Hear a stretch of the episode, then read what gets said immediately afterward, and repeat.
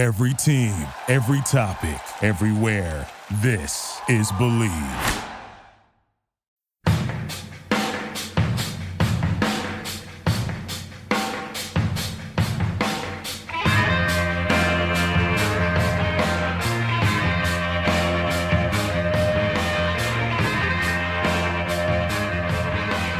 Hello and welcome to episode number one hundred five of The Draft Analysts, presented by the Believe Sports Podcast Network. Do you believe? I'm your host, Chris Tripodi. Joining me, as always, is Tony Pauline. And Tony, we have just three bowl games left to be played, four if you want to include the national title game. What are you going to take away from this year's bowl season as a whole? How wrong I've been. I mean, as far as uh, making game predictions, uh, in our last podcast, I, I thought that Baylor would roll all over Georgia, that Georgia had nothing to play for. And as we saw, that was, in fact, not the case. And I thought that Ohio State would be uh, would be Clemson. So uh, that's why I don't gamble, and that's why people should not take gambling advice from me. Uh, but basically, I, I mean, there have been some fun games or a lot of good games on January first, games that came down to the wire, games that were competitive, which is great to see. You hate seeing those blowout games. Uh, really, even through most of bowl season, there were a lot of, you know, really some close games, rather than games like the Oklahoma uh, L S U game, which were, you know, fifty-point blowouts. Yeah, and one thing I've learned over the past couple of years, even if it's doing just like those free bowl pick'em pools, is that the team with the best prospects or the least guys sitting out or whatever, they're not always the team that ends up winning the game, as uh, as I've learned by not being successful, just like uh, a couple of your picks there. So it's it's one of those things, like it's you can have all the prospects in the world, but what matters is on the field, and we talk all the time. Some of these teams get here, they don't have any guys of note, but they're just well-coached football teams who play the game well, and a lot of the times they end up winning.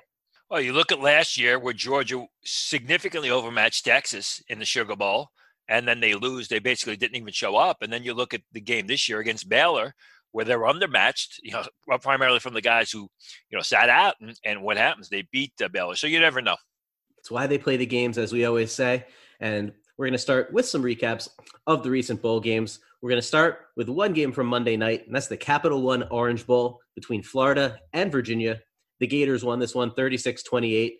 No Jordan Mack for U V A, and that meant a big game on the ground for Florida and Lamichael P. Ryan, who had one hundred eighty-one total yards and three touchdowns. Van Jefferson, six catches for one hundred twenty-nine yards. Both will play on the All-Star circuit. P. Ryan will be at the Senior Bowl, Jefferson at the Shrine Bowl, and joining P. Ryan in Mobile will be teammates and defensive ends Jonathan Grenard and Jabari Zuniga. Both guys in this game, though, pretty quiet. What do you see overall from the Gators here, Tony? Both of those guys have injuries, and they're dealing with with injuries. You know, P. Ryan's a, a good last-day selection. He's got excellent size. He pounds it out on the inside. I don't know that he really improved his draft stock during this game, but I think he's a good late-round pick, sixth-round area, uh, who will be a backup at the next level, a spot starter, short yardage runner. Uh, I thought that Brad Stewart, the junior safety, really had a good game. Uh, Stewart was a guy who I gave him high ratings coming into the season. Uh, but he was suspended, I believe, the first three or four games because of uh, off-the-field in- incidents or uh, violation of team rules, whatever you want to call it. I thought he came together well towards the end of the season. I think David Reese, the undersized but pretty quick linebacker, runs to the ball well. I thought he also played very well. Uh, so with the big guns on the Florida defense dealing with injuries, really not playing at full speed, I, I thought a lot of these other second-tier Gator defenders who are going to be last day picks. Uh, maybe Brad Stewart can move into the middle rounds uh, if he uh, if he gets it back together when he enters the draft. I thought they did a very good job. Now on the Cavalier side of things, Bryce Perkins might have had, I think, his best passing half of the season in the first half. He did miss several throws in the second half, though, and a lot of those throws could have changed the complexion of the game. Receiver Hassis Dubois really continued to just catch everything thrown his way. At least that's within his catch radius. ten catches for eighty-three yards and two scores. Joe Reed had a fine game too. Seven catches, fifty-two yards, and a touchdown. Defensively, safety Joey Blunt and linebacker Charles Snowden made an impact for Virginia as well. So it wasn't all for naught for them despite the loss here. Yeah, it's good to see Charles Snowden play relatively well. He was a guy who I had highly rated coming into the year. Basically, in the early uh, part of the season, he was non-existent. Finished the game with five tackles, one tackle for loss, one sack. He's an interesting prospect. He's a guy who goes about six foot five, only about two hundred twenty-five pounds, but he moves well around the field. He's someone who I think could develop into a very good three four outside linebacker as he physically matures. Nice to see him get off the snide. And, you know, you mentioned Joe Reed. Joe Reed's a guy who could be a potential late-round pick. We're going to see him at the Shrine game, a guy who, coming into the season, w- was graded as a uh, as a priority free agent by scouts. He's got excellent size speed numbers. And Reed's the type of guy off the season he had. He's probably moved into the late rounds of the uh, draft.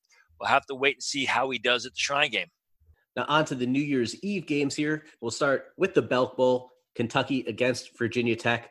The Wildcats won this one thirty-seven thirty on a Lynn Bowden Junior touchdown pass in the final minute. Not something you expect to hear or see. It was just his sixth completion of the game, only his second of the second half. And the first one was actually earlier on that drive, a fourth down conversion to keep the game alive. Kentucky also played that whole final drive without Logan Stenberg. Not sure if it was an injury. He did get benched earlier in the game after getting a personal foul penalty, but that was brief, and he came back. Not really sure what was going on there. Obviously, back to Bowden here. Not much of a passer, but just a good football player. Obviously, those main contributions for him are on the ground. thirty-four carries for two hundred thirty-three yards and two scores. The broadcasters mentioned some first-round hype on him. I can't see that for a guy who's going to be a role player. But what is Bowden's ultimate next level fit, Tony? Yeah, I think it's going to be as a receiver, as a return specialist, a guy who can run reverses on occasion and occasionally throw the option pass. And I agree with that. It sounds great to say he's going to be a first-round pick. I just don't see it at all. I mean, maybe he's a second-day guy. I could see somebody like an Andy Reid or, or, or even, uh, you know, Howie Roseman at Philadelphia taking this guy in the second day of the draft and then developing him uh, over the course of time. Uh, you know, his role is going to be a versatile guy. He's he's coming in as very raw at every position. So you're going to, he's going to have to learn the receiver position, learn to uh, to return kicks or punts, and then basically, you know, run reverses and, and potentially throw the option pass. So you're drafting an athlete that you have to mold into a football player. Kind of like what the Carolina Panthers uh, have been trying to do with a guy like Curtis Samuel, who grabbed in the second round out of Ohio State a couple of years ago. Well, you look at Terrell Pryor. I mean, the list goes on and on uh, with, with these sorts of guys. Uh, Curtis Samuel's a guy who was a skill player uh, who they were trying to develop for multiple roles. And I was surprised after selecting Christian McCaffrey in the first round. Was it the first round that year or the first round the year before? Uh, they went back with Curtis Samuel. I, I think Bowden, similar situation, uh, terrific athlete, but does not have the same sort of uh, body uh, of work at the skill positions. Yeah, and I think that was the same year, which was weird because you wonder how those pieces are going to fit together. But we'll move on here and we'll hit the Tony the Tiger Sun Bowl between Arizona State and Florida State. Both of these teams were missing their star running backs, no Eno Benjamin or Cam Akers. As you said before when you were talking about P. Ryan, not really a performance that can be had in a bowl game that's going to drastically improve the stock of a running back, just like if they go back to school. They're not going to necessarily improve their stock. Sun Devils wide receiver Brandon Ayuk and Seminoles defensive tackle Marvin Wilson also sat this game with injuries. With F S U missing Akers and A S U losing over half of their offensive production, the game was predictably ugly.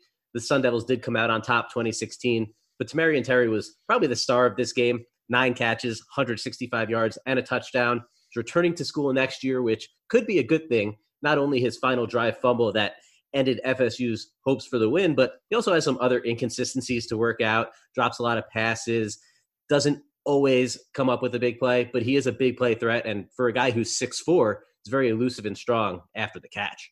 Yeah, I, I thought he played relatively well. I mean, with him, it, it's a situation with how fast is he? What kind of quickness does he show?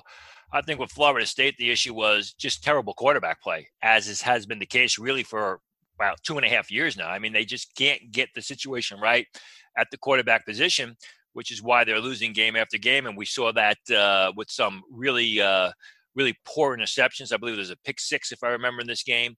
Um, And overall, there were no, like you said, there were no great performances. I thought Cole Cabral had a decent game. Cabral is going to be the top senior center as we move towards the draft, although he's going to be a very late round pick. As we've mentioned a number of times on this podcast, uh, the center position is going to be dictated by the number of underclassmen who enter the draft. We've already seen a couple, but Cabral is what he, he is. He's a solid, serviceable guy. I think he's a sort of a, uh, a system scheme to, uh, type of guy, a power running scheme. He's not a guy who's good on his feet. He's not the most nimble guy, but he tries hard, and I think he gets drafted late. Now, you mentioned that pick six in this game. That's the only touchdown that Arizona State scored in this game. They didn't have an offensive touchdown, and that's the one that put them ahead for the final score. So just a, a horrid game from James Blackman. They're going back and forth with quarterbacks, and that just didn't work out. Um, but Cabral did have a good game. I mean, he's a guy just always looking for somebody to hit. You love to see that kind of nasty attitude. The problem with him is he can be moved off his spot a little bit. He's probably on the ground a little bit too often. So while he's a solid player, as you said, he's not much more than a later type of day three pick.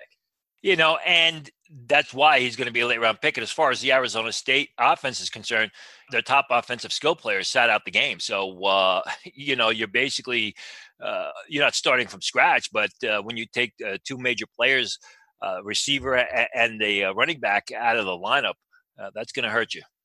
Absolutely. And next up here, we'll head to the AutoZone Liberty Bowl, where Navy beat Kansas State twenty to seventeen. Not too much of note. But similarly to Lynn Bowden Junior before, a run-first quarterback is the story in this one. Navy's Malcolm Perry, who we discussed two shows ago, twenty-eight carries for two hundred thirteen yards.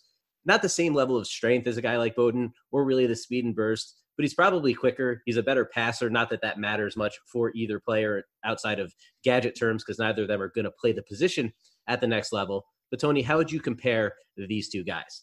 Well, I, I think Perry is more accomplished at his spot for the next level, which is the running back position.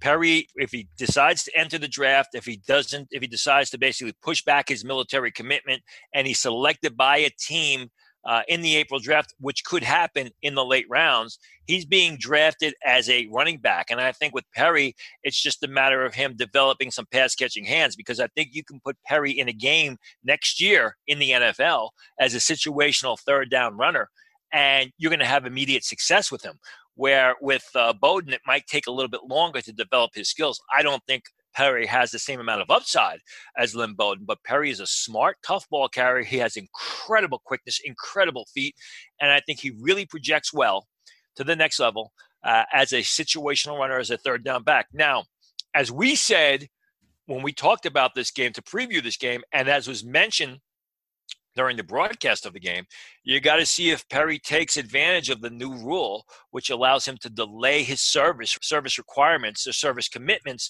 to the Navy and plays uh, in the N F L next year. It's going to be interesting to see. We'll, we'll see him at the Shrine game. I'm sure that question is going to be asked of him numerous times. We'll see what the answer is. And there was a recent story. I know we talked about this a lot last year, uh, or was it two years ago, when it was Brett Toth um, out of Army. There was a major league pitcher, or a minor league pitcher, I should say, that uh, came out of Navy as well. And he's got to miss two seasons because his waiver to play and continue his professional career was denied by the Department of Defense. So even if Perry makes that decision that he wants to play in the N F L next year, in the end, it's kind of out of his hands whether he's going to be allowed or whether they're going to consider his circumstances differently than they did with this Red Sox prospect. I think it's going to be a little bit easier. I mean, if you remember, Brett Toth didn't even apply for the waiver. He basically was committed to his service. Now he's going to be playing. Uh, we'll see him this summer. I think with the recent rules from the Department of Defense, it would be easier if a guy like Perry applies for a waiver, wants a waiver, to actually receive that one. Now we'll get to our final four reviews in just a moment. But before we do, a quick word from our sponsor. Support for the Draft Analyst comes from Manscaped, who brings you the best in men's below-the-belt grooming. Manscaped offers precision-engineered tools for your family jewels. Wow. Manscaping accidents are finally a thing of the past. Manscaped have redesigned the electric trimmer. Their Lawnmower two point oh has proprietary skin-safe technology, so this trimmer helps you avoid nicks or snags. Another advantage of this custom trimmer? Your current trimmer won't have to pull double duty below the belt and above the neck. That's just dirty. Yeah, Manscaped also has Crop Preserver, an anti-chafing ball deodorant and moisturizer. You're, you're wondering where I was going with that one. You already put deodorant on your armpits. Why are you not putting deodorant on the worst-smelling part of your body? Get twenty percent off and free shipping with the code BELIEVE at manscaped dot com. Start the new year off the right way by using the best tools for the job. So get twenty percent off and free shipping with the code BELIEVE at manscaped dot com. That's twenty percent off with free shipping at manscaped dot com. Make sure you use the code BELIEVE. And we're back with our final New Year's Eve game review, and that's the Alamo Bowl, which turned into a thirty-eight ten rout in favor of Texas over Utah. Devin Duvernay and Colin Johnson both got a touchdown pass, both had three receptions in this game, and both made some very nice plays despite the kind of limited stats that they put up. Not a great game on the Utah side from either quarterback Tyler Huntley or running back Zach Moss. Bradley Anae defensively did have a decent game against Sam Cosmi of Texas. Javelin Guidry played pretty well too, up until the fourth quarter drive when Duvernay beat him twice down the field on contested balls. And that's what's going to happen with Guidry, who I'm told is very likely to enter the draft. I mean, he goes about five nine and change tops. So when it comes to the, to uh, winning out or battling, in his case, defending the contested passes, more times than not, he's going to lose out. Another great game by Duvernay, who really has stood out this year. You know, you go into the season, everyone's talking about Colin Johnson, Colin Johnson. Duvernay has outplayed Colin Johnson this year, although Johnson has been injured at times. But I think, you know, in a lot of ways, Duvernay projects better to the next level. He's faster. He's quicker. He runs better routes. You know, we've talked in the past number of times about these big, tall receivers who went out on the contested throw on Saturday, but they can't separate on Sunday other than out-muscling opponents, which really leads to ruin. And I think Duvernay really is in a good spot. I think uh, he could surprise people on draft day uh, if he runs well in pre-draft the workouts, whether it be at the Combine, whether it be at the Texas Pro Day. He's had a really good year. I said when we previewed this game, the Utah team basically goes, or the, their offense anyway, runs the way Tyler Huntley runs. And if Tyler Huntley's hot, they are a tough offense to stop. If Tyler Huntley is off his game, as we saw in the Pac twelve title game, you know, basically they can't move the ball, they can't score, and that's exactly what happened here. Huntley's going to be at the Shrine game. I never really thought he was a next-level prospect. I know he had about six or seven games in the second half of the season where he looked spectacular, but he's just too too streaky with his throws and his accuracy, uh, for, as far as I'm concerned, uh, really to be a next-level prospect. Ellinger is going to put in, has put in for his grade. I'll just repeat what we said in our preview. I just don't see Sam Ellinger as a next-level prospect. I think he's a very good college quarterback who, if he enters the draft or when he enters the draft, is nothing more than a last-day pick. Uh, his accuracy is wild. His throwing mechanics need a lot of work. Uh, he's a playmaker on the college level who just doesn't project well into the N F L. Yeah, and with Tyler Huntley, it's you see so many flashes of, wow, okay, why aren't more people talking about this guy? But then you see him airmail passes, very inconsistent accuracy down the field. So he's too hit or miss, and you have to go into the N F L, as we've seen lately, especially if you're a guy that's a bit older and that has more starts in him. You have to go into the league a bit more ready than he appears to be. But Duvernay is definitely ready. I mean, he makes N F L plays out there, whether it's focusing on getting two feet in on catches that are along the sideline, whether it's really flashing late hands to keep defenders away from batting passes down or anything like that. I mean, he's a pro already, and he's really shown that this season. I think with uh, Huntley as well as Ellinger, I, I think they're good athletes who are throwers but not passers. I mean, they rely on their athleticism to make plays on the college level. That does not work well at the next level. It's okay if you're on the practice squad, but it, you know, you, you're going to fall late into the draft. And if you do make an active roster, it's basically as a as a, uh, a third uh, quarterback when they need three quarterbacks. You can just run scout team whenever your team is facing a Lamar Jackson or somebody like that and be useful that way. And you can make a lot of money. I mean, there's nothing wrong with that. Uh, but, you know, when people are projecting some of these guys as third, fourth round picks, no way. Turning over to the New Year's Day games here, the Verbo Citrus Bowl pit Alabama against Michigan. The Crimson Tide won this one thirty-five sixteen. The matchup we were watching heading in was Bama's Raekwon Davis against Michigan's Cesar Ruiz and really the whole interior offensive line there. That's a battle I feel Ruiz won in this game. Davis was pretty quiet overall. I'd say his best reps came when he was going against Ben Bredesen. All over the field for the Wolverines was Josh Metellus. The safety had eleven tackles. Bama got big games from Najee Harris, over one hundred yards, two touchdowns. Jerry Jeudy had about two hundred yards receiving. And defensively, both Xavier McKinney and Anthony Jennings were really all over the field for the Tide. Michigan's O L won early in this game. They were running the ball very well. They were really controlling it, but eventually they just could not keep up with the offense and the explosiveness of the Tide.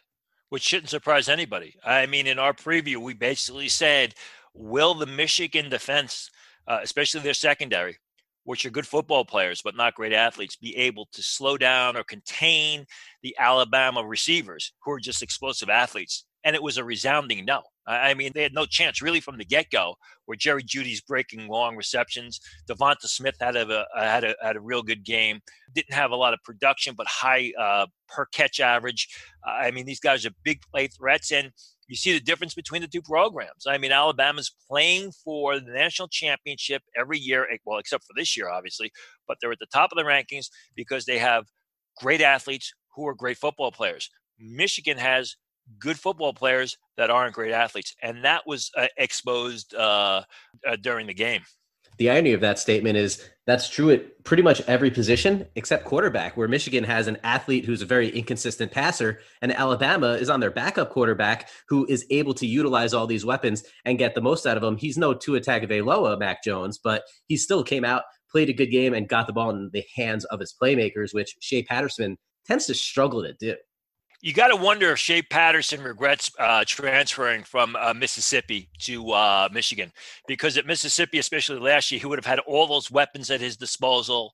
He played very well two years ago uh, at Mississippi. You thought the way he was playing and the fact that guys like Baker Mayfield were being selected so early in the draft with the top pick that it was basically a, a free ride for Shea Patterson to be a first-round pick coming off his sophomore season at Mississippi, the way he played. It's been all downhill since. Uh, and again, you know, let's go back to the athletes that Mississippi had at the pass catching position, whether it be Dawson Knox at tight end, whether it be those great receivers, compared to what Michigan has at the pass catching positions. Michigan, again, with Nico Collins and all those guys, uh, you know, uh, the, uh, Donovan Peoples-Jones, they're good receivers, but they're not game breakers. I don't know that that necessarily is the reason why Shea Patterson has played so poorly the past two years, but you got to wonder. Going back, he's probably going to tell you it's the right decision if if there's some regret there moving from Mississippi to uh, Michigan, because his game has definitely gone in reverse. It's a conversation I've had with people before, and, and I tend to agree with you that it just hasn't worked out for Shea Patterson at Michigan like he might have hoped. But we'll finish out here with what were the two most entertaining games of two thousand twenty so far. First one is the Outback Bowl between Auburn and Minnesota, a thirty-one twenty-four win for the Golden Gophers. Derrick Brown's five tackles look decent on the stat sheet, but they really don't represent the impact that he had on this game. He was wreaking havoc whenever he was out there, despite facing double and triple teams at times. Connor Olson actually held his own one-on-one the handful of times he was asked to go against Brown. But the big story in this one was Tyler Johnson, twelve catches, two hundred four yards, and two touchdowns. Got to play in the slot and get free releases off the line of scrimmage. He avoided the top cornerbacks on the outside for Auburn. Those guys held Rashad Bateman and Chris Hauptmann-Bell to fifty-six yards combined, while they watched Tyler Johnson just go off. The big story for me here was you had an outstanding coach and P J Fleck, a guy who knows how to win, who knows how to game plan, who knows how to make adjustments, against a coach like Gus Malzahn, who is a good coach on occasion and constantly, you know, does not meet expectations. And we saw that in the final score, where Minnesota, who probably was outmanned from a talent position, uh, from a, a player-to-player position, was outmanned, beats uh, Auburn. Uh, a couple of things on this. You mentioned Derrick Brown. It was obvious that uh, Minnesota game planned around him. They always kept an eye on him. You mentioned Tyler Johnson, who had a great game. A lot of people say, think Tyler Johnson's a second-day pick. A lot of people question why he's not been invited to the Senior Bowl. He's going to the Shrine game. Tyler Johnson's a terrific receiver. He's got average size. He's got average speed. He's got great hands. It doesn't mean he's not going to be a good player in the N F L. What it just means is he's not going to be a hot commodity uh, during the N F L draft, and he's going to fall into the third day of the draft. Right now, I had him as a fourth-round selection. Coming into the season, scouts had him as a sixth, seventh-rounder, so it's no surprise there. Um, but that doesn't mean, you know, just because you, you're falling from the fourth day or the fourth round of the draft on draft day doesn't mean you're not going to be successful at the next level. I'll tell you, the uh, Minnesota Golden Gopher secondary really impressed me. Chris Williamson, who I think is a late round pick, Antoine Winfield Junior, who we talked about last uh, podcast, who I think is absolutely going to go through the process of considering entering the draft. There are some people tell me he's absolutely gone. And Benjamin Saint Juste, a guy who finished with six tackles, broke up one pass, wasn't even mentioned by N F L scouts. He's not going to get drafted, but he's going to get picked up as a priority free agent. These guys have played well all year. We all know about Antoine Winfield Junior Williamson has had a decent year, although they moved him from a starting cornerback to a nickel type position. Saint Just has come in and played well. Uh, to me, that was uh, I thought those guys were kind of under the radar. Bo Nix finished with one hundred seventy-six yards passing, big deal. Uh, Auburn couldn't really do anything offensively, and I think that the Minnesota secondary, as well as some of their guys up front, uh, Sam Renner, defensive lineman, he's a guy who doesn't get a lot of mention. He's not going to be drafted. He's going to be signed as a free agent, finished with three tackles, one sack, one and a half tackles for loss. Carter Coughlin, who was a try-hard guy. We're going to be seeing him at the Senior Bowl finish with uh, five tackles. I think that Minnesota defense, who has a lot of, except for Antoine Winfield, day three picks, and free agent signings, guys who aren't going to be drafted and signed as free agents, but will make rosters at the next level as the eighth linebacker, as the you know the sixth cornerback, or the uh, the seventh or eighth defensive back and special teams player. I thought they did a real good job in this game. And Minnesota's got a lot of guys like that where you know they don't wow you with athletic ability. You know, Tyler Johnson is one of them, and those type of guys tend to fall in the draft. But those type of guys are also, you know, the college producers who may not be great athletes, but they're just good football players. A lot of times those guys do translate into the N F L, and they end up being nice hits as late round picks compared to a lot of teams will take athletic flyers in the late rounds. And yes, sometimes those guys work out too, but you know, Tyler Johnson, Carter Coughlin, a lot of these guys you mentioned that are going to go late. People probably think we hate Tyler Johnson because we're not talking about him as a second day pick. I think he's a guy that can outkick his draft position. I just don't know that he's going to get drafted that highly, which in turn makes it easier to outkick that position. Yeah, like I said, I, it doesn't mean he's not going to be a good player at the next level, but when you're, you know, six foot, six foot one, one ninety, one ninety-five pounds, and you're running a four, five, five, or even a four, five, two, you're just not going to be a high pick in the N F L draft. You're going to have to make it the hard way. And that's fine. Last but not least, before we look at the remaining couple bowl games here, we'll break down the Rose Bowl presented by Northwestern Mutual, where Oregon squeaked by Wisconsin twenty-eight twenty-seven. It was another mediocre passing performance from Justin Herbert, just fourteen of twenty, one hundred thirty-eight yards, one interception, but he had three rushing touchdowns, including a thirty-yard game winner midway through the fourth quarter. Otherwise, the running game really wasn't working. As we talk about often, that line opens up big holes. C J Verdell runs through them. Verdell only had forty-nine rushing yards on seventeen carries in this one. You would have liked to see Herbert do this through the air, but nonetheless, it's hard to deny that he was a big reason, if not the reason, that Oregon won this game, which is really something we've wanted to see all season. You know, I, you give him credit because he, he, he turns out to be the offensive M V P of the Rose Bowl, the three touchdowns. He did make a really important pass in that last drive uh, on a second down throw to keep the uh, chains moving and keep the ball in Oregon's hands, which uh, kind of sealed the game. But again, when you look at it from the lens of an N F L scout, it was just another uninspired performance. I mean, the uh, – Wisconsin defense, especially their secondary, is not that good, and you would have wanted to see more from Justin Herbert. Juwan Johnson had a solid game, five receptions, sixty-six yards. Uh, you, you know, at times in the game yesterday, you could see Quinton Cephas, the Wisconsin receiver, basically carry that offense on his shoulders. It kind of cooled down in the second half, but in that first half, I mean, he was dynamic. You never really see that from Justin Herbert, uh, and that's going to be the conversation moving forward. You know, now the thing is, he's going to hire an agent. Does he show up at the Senior Bowl? I think he absolutely needs to show up at the Senior Bowl if he wants to retain potentially being a top ten choice. We'll see what happens. And we say it all the time with Herbert, like he leaves you wanting more. And in this game, three touchdowns, did everything you could ask for him outside of throwing the ball at an elite level. And, you know, we're still able to poke holes in him. That's something that can be remedied by going to the Senior Bowl, by showing out in front of scouts, by letting teams let you run their offense and what they want to see out of you. And, you know, you say it all the time, Tony, it's a kingmaker. And Justin Herbert, if he wants to be king, we should see him in Mobile in a couple of weeks. Absolutely a kingmaker at the quarterback position. And, you know, you, you, we're not ragging on Justin Herbert for, uh, for the sake of ragging on Justin Herbert. But the fact is this, you're not drafting Justin Herbert because you want him to run, uh, score three touchdowns via his feet, you know, every Sunday. You, you want him to move the ball through the air, and he really hasn't shown the ability to do that this year. Again, I, I mean, they talked about uh, the game yesterday. They kept mentioning how he was booed as a freshman at Oregon. And I go back to really his sophomore season, started off the year hot with that big win over Wyoming on what was a Thursday, I believe it was a Thursday night game, maybe a Friday night game, Thursday night game against Wyoming when everyone was looking at Josh Allen. And I, I really haven't seen – Justin Herbert be, be able to top that performance, where coming out of that game, you would have said that Justin Herbert was the franchise quarterback, not Josh Allen. Now, we don't want to leave out the Wisconsin guys here. No sacks in the game for either Chris Orr or Zach Bond, who he discusses having half of Wisconsin's sacks heading in. The team only had two in this particular game. Again, only twenty pass attempts for Herbert, though.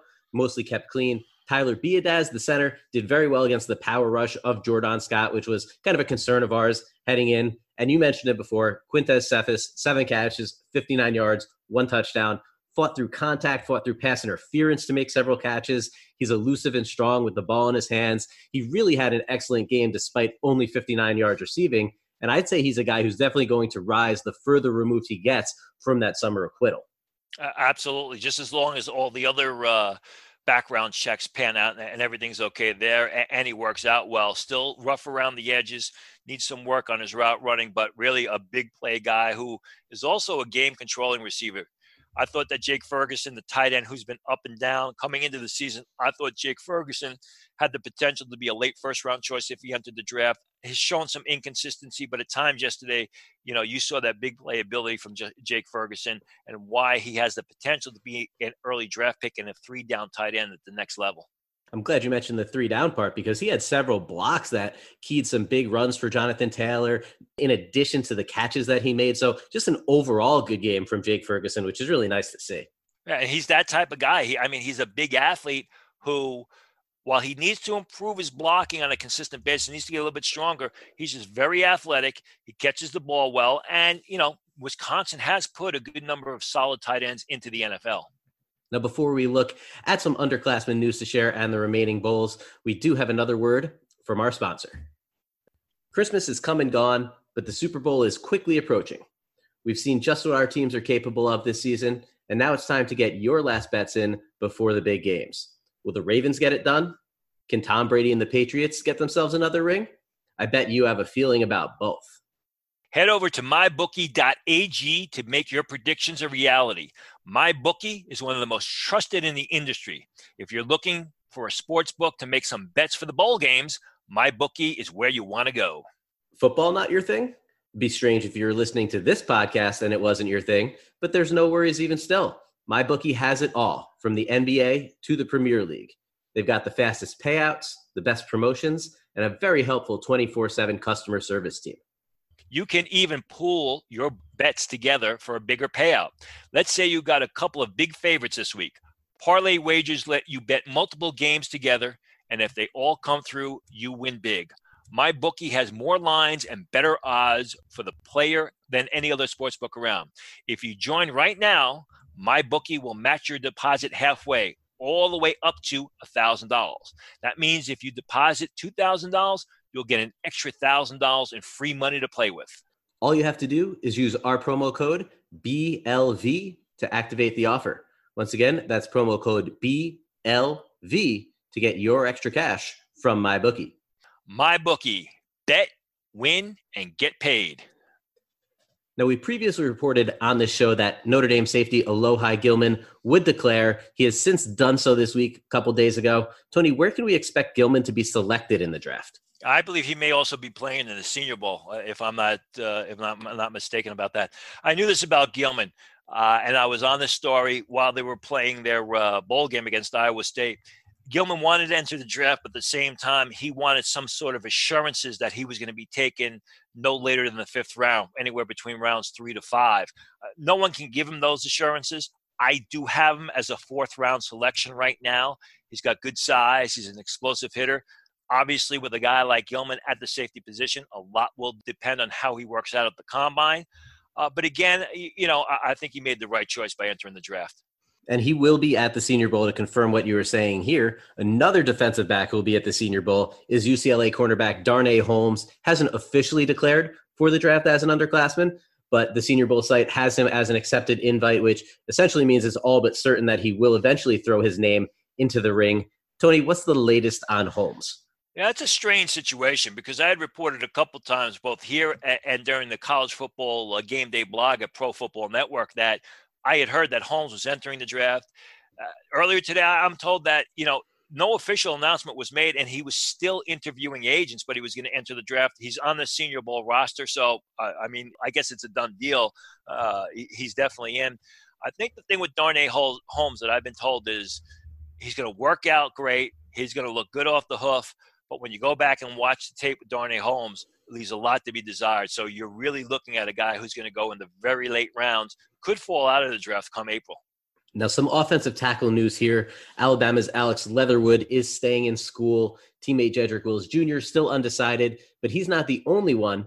If we want to look at the Holiday Bowl matchup between U S C and Iowa, both Tristan Wirfs and U S C's Austin Jackson are up in the air. Jackson struggled with A J Epinesa in that game, and you kind of have to wonder if that's weighing on his mind with this decision a little bit. Maybe. I, I mean, I, three different people told me today that Austin Jackson got very high grades from the advisory committee. Two people told me he got a first-round grade from the advisory committee, which is very unusual. A third source said, yeah, he was basically told by the advisory committee, if you're going to enter the draft, the time is now.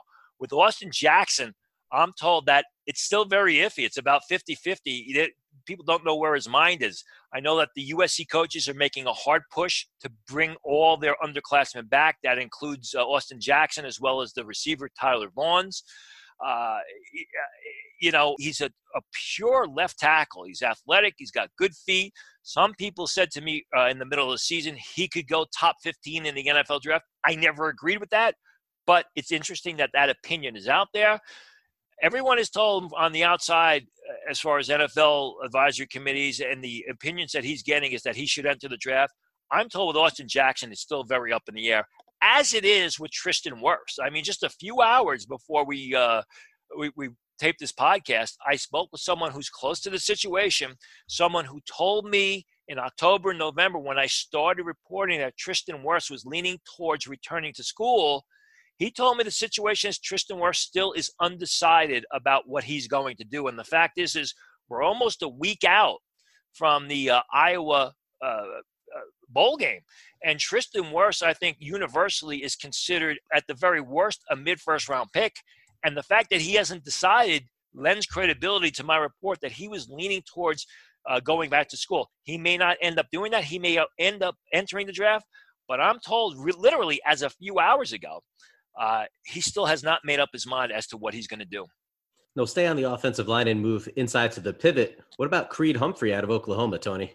Yeah, Creed Humphrey is a second-day pick, and I'm told he's still uh, struggling with the, with the decision as to whether or not uh, he's going to enter the draft. Uh, he's kind of on the fence right now, which tells me it's fifty-fifty. I had said all along I expected three guys from Oklahoma to enter the draft. C D Lamb uh, has already uh, declared. Kenneth Murray declared earlier today. We're, we are taping this podcast on Thursday. He's already declared. I'm waiting for Creed Humphrey. Uh, a lot of people said that it looked like Creed Humphrey was going to enter the draft. I was told as of earlier today, he's still on the fence. If he enters the draft, I think he's going to be a second-day pick, especially a guy like Creed Humphrey, who is a mobile, agile type of Uh, move, a move blocker, a, a zone scheme type of blocker. And those guys, as we saw with Eric McCoy last year, usually go higher than expected. Now, we have three bowl games left on the slate. Friday afternoon's famous Idaho Potato Bowl between Ohio and Nevada has no prospects of note. So we will move to Saturday morning's eleven a.m. start. And that's the Lockheed Martin Armed Forces Bowl between Tulane and Southern Miss. This one kind of lacks a little intrigue. There's not much going on at Southern Miss. But Tulane does have a couple late-round shots, wide receiver Jalen McCleskey, quarterback Justin McMillian, and also cornerback Thakarius Keyes, who's a Shrine Bowl invite. For those who watched Tulane-Houston earlier in the season, back in September, you saw McCleskey's final second touchdown to win the game. Minimal production the rest of the year, though, outside of that game where I think he had four catches, one hundred twenty yards, and two scores. McMillian's improved his completion percentage a bit this season, up to fifty-seven percent, but also a few more turnovers, whereas Keyes, his size and athleticism fit very well at the next level. So Shrine-Reek is going to be big for him to see how he fits in to the next level puzzle. Now, I think Keyes is the only guy from this group that gets selected. I think he's probably like a seventh round selection. He flashes ability. He's got the size. He's also got decent speed, runs in the four fours. He plays big time football. He's not afraid to lay his pads into the uh, pile. Darius Bradwell, uh, the running back from Tulane, who came into the season with a seventh-round grade, more of your one-dimensional downhill grinder, six foot tall, two hundred thirty-eight pounds, runs in the four sixes.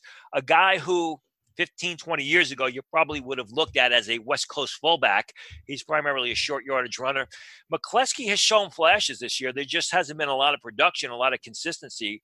The Oklahoma State transfer, I don't think he gets drafted, but I think he'll be signed as a priority free agent, and he's someone you're looking at as a slot receiver, return specialist at the next level. Now, Monday night has our final bowl game, of course, excluding the national championship, and that's the Lending Tree Bowl between Louisiana and Miami of Ohio. Ragin' Cajuns wide receiver Jamarcus Bradley, very likely to be drafted. Running back Elijah Mitchell, not quite the same odds, but both can make plays. For the Redhawks, tight end Andrew Homer is a guy who's a solid blocker and enough receiving ability to fill out the end of a depth chart at the N F L level. Offensive tackle Tommy Doyle, more of a small area guy, does flash at times, but also struggles with inconsistency. This is probably the best game remaining prospect-wise besides that aforementioned championship game. Keep an eye on Miami cornerback Manny Rugamba. He's a guy who really stands out to me on film. Uh, he's only a junior. I don't think he's going to enter the draft, but it, when he does enter the draft, you're looking at a late round type of choice. You know, uh, Louisiana's got a couple of running backs. Raymond Calais, a guy that is well liked in uh, scouting circles, potential late round pick, smaller guy, more of your third down type specialist guy. You get the ball in space and he's got great speed. You mentioned Bradley. I think we're going to see Bradley at the Shrine game, if I'm not mistaken. Uh, doesn't have the great size, speed numbers, six foot tall, two hundred five pounds, runs in the four fives, but very sure-handed. And that's it for the one hundred fifth episode of The Draft Analysts, presented by the Believe Sports Podcast Network. Do you believe? If you're enjoying the show, please subscribe on any of the major podcast platforms and leave us a rating and a review. And feel free to ask us questions on Twitter that we'd be happy to answer on the show. As a reminder, head over to pro football network dot com to check out all of Tony's work, and listen to us every week moving forward for more as the draft creeps closer by the day. We'll be back next week on our regular schedule before we get into the two weeks of All-Star games. But until then, on behalf of Tony Pauline, I'm Chris Tripodi. Good night. Everyone has a favorite photo.